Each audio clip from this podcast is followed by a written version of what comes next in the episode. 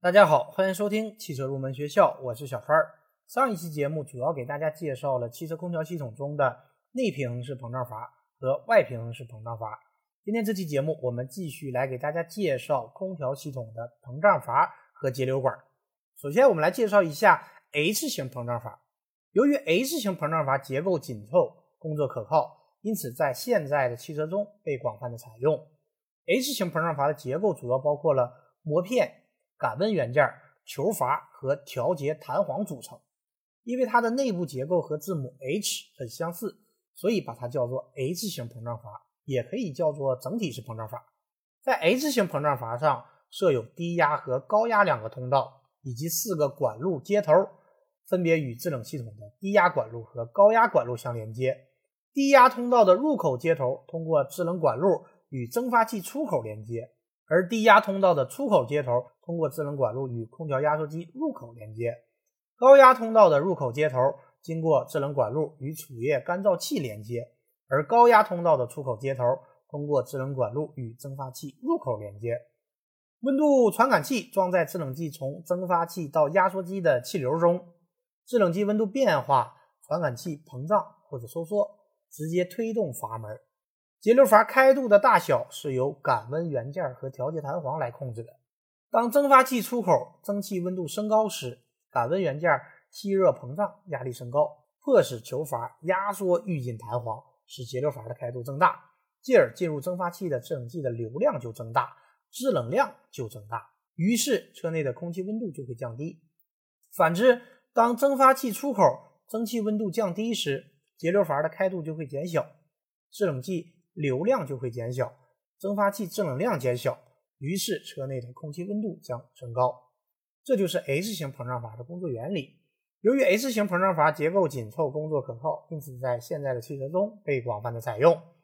到此呢，我们就给大家介绍完了三种汽车空调上常用的膨胀阀，包括内平衡式、外平衡式和 H 型膨胀阀。接下来，我们来给大家介绍一下关于膨胀阀的维修和保养方面的知识，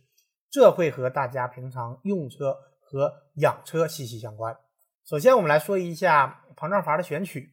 汽车空调膨胀阀的制冷能力用容量来表示，所以我们在挑选膨胀阀时，一个关键的指标就是容量。汽车空调膨胀阀的容量选择主要是根据汽车的空调的制冷能力来进行选择，也就是说，膨胀阀的容量要与汽车空调系统的制冷能力相匹配，特别是蒸发器的容量相匹配，使蒸发器最大限度的加以利用。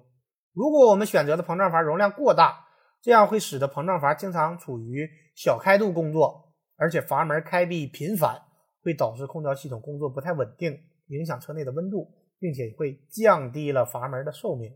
而如果我们选择的膨胀阀的容量太小，又会造成制冷能力的不足，不能够满足驾驶室内的制冷需求。一般情况下，膨胀阀的容量应该比蒸发器的能力大百分之二十到百分之三十。比方说。普通轿车的空调容量为二点五到三千瓦，那么膨胀阀的容量可以选择三点五到四千瓦。另外，每一种膨胀阀只能适用于所指定的制冷剂，所以说汽车膨胀阀的选择是要遵循一定的原则的，不能够随便选取。而对于膨胀阀的常见故障，通常是阀开启角度过大，进而导致制冷系统的高压和低压都高，低压管路有结霜或者有大量的露水的情况。相对应的呢，就是开启角度过小，这就会导致制冷能力不足。还有一种常见的故障就是膨胀阀堵塞的情况。说完了膨胀阀，我们再来说一下另外一种节流元件——膨胀节流管。膨胀节流管是一种固定孔口的节流装置，也有人叫做孔管。之前我们讲过，所谓的节流是指当液体流经突然收缩的过流段时，会受到显著的阻力的现象。而在空调制冷系统中，制冷剂在膨胀阀或者膨胀节流管中的状态变化，实际上就是节流的过程。汽车空调从冷凝器出来的是高压状态的液态制冷剂，通过膨胀阀或者节流管以后进行节流减压，才能变成低压的、容易蒸发的雾状体，进而使得制冷剂能够在蒸发器中更好的蒸发。了解了节流的概念，我们来说一下膨胀节流管的构造和原理。膨胀节流管是一个细小的铜管。装在一个塑料套管里，在塑料的套管上有一个或者两个 O 型密封圈，铜管的外面是过滤网。由于 O 型圈的隔离作用，所以来自于冷凝器的制冷剂只能从细小的铜管中通过。通过节流降压，从而使高温高压的制冷剂液体变为低温低压的雾状制冷剂。这个就是节流管的结构和原理。